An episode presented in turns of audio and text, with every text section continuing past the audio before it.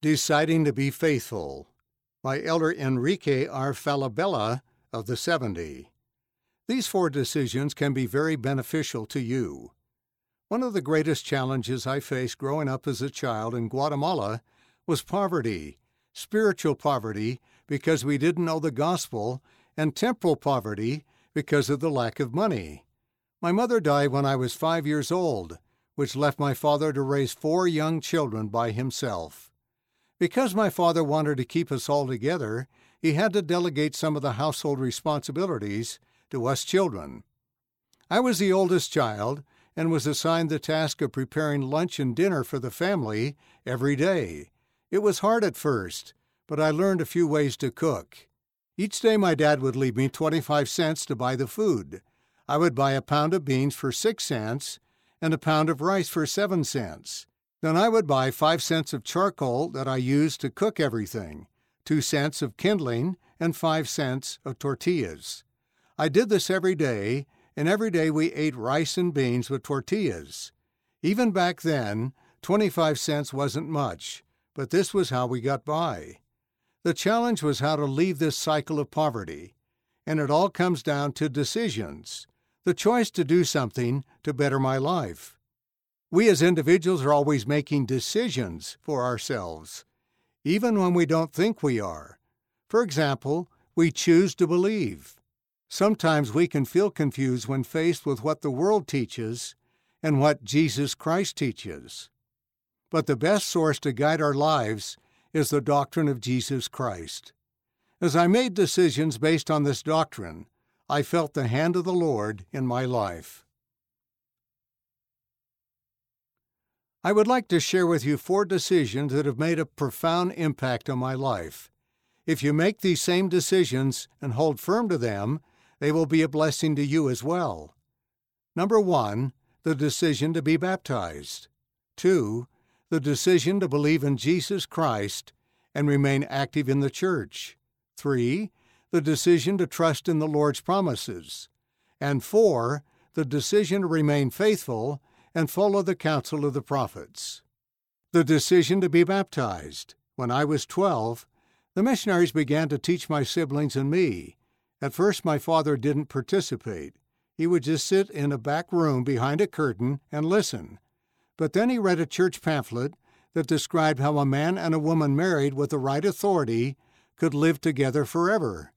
This got his attention because even though his wife had passed away, he could be with her again.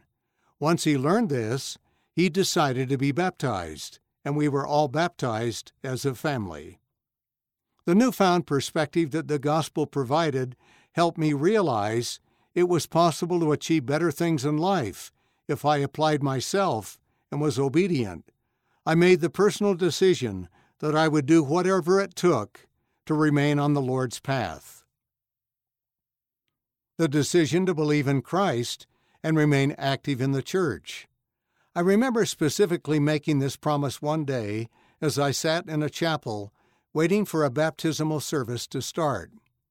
As I sat pondering the doctrine of Christ, I began to have a strong feeling of joy, telling me that everything I had learned from the missionaries was true. In that moment, I silently committed to God to always trust Him and that I would remain active in His church throughout my life, if it meant I could continue to have the joy that comes from the Holy Ghost.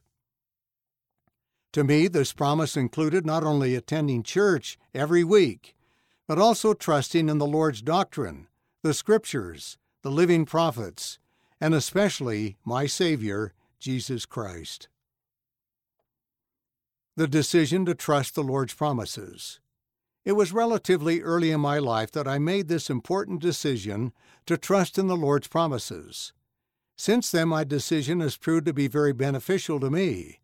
Whenever a doubt or a question has come up, I've been able to think back to the commitment I made and have based my life decisions on that commitment. Deciding early on the standards you will live by will help you make correct choices when doubts or problems come. I had a memorable experience with this principle when I was a student. I always worked hard in school to try to learn and prepare for the future. I knew that in order to leave poverty, I would have to find a career that would open doors to new opportunities in life. I also knew that in order to obtain this type of career, I would have to focus on my education. As important as education was to me, I made the personal decision to forego studying on Sundays. As a member of the church, I knew the Lord had said that the Sabbath is His day, not ours. I tried to make purposeful decisions about what I would do on the special day. However, even after having made this decision, at times I was tempted to bend my own rule, especially when I had a test coming up. I would think, it's not bad, it's just studying. I can go to church in the morning and study in the afternoon and evening.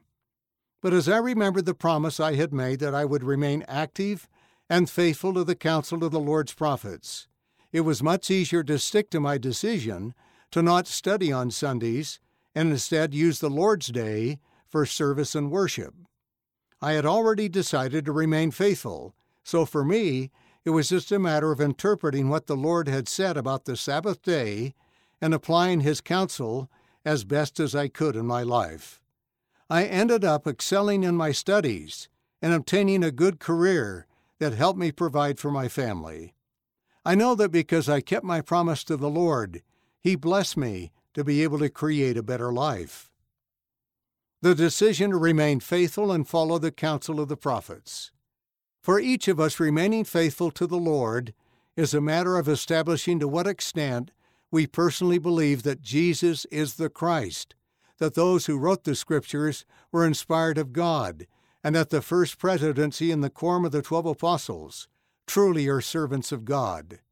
Knowing that revelation exists in our day and that the prophets were called of God makes it easier to stay true to the gospel when you come across difficult situations. If you can develop this type of confidence, then you will never be troubled by questions about what behaviors or activities are or are not appropriate. All of these concerns will be answered as you seek answers in faith through the Scriptures, the Spirit, and the prophets, the appointed servants of God. End of the article, Deciding to be Faithful, by Elder Enrique R. Falabella of the 70. Read by David Shaw.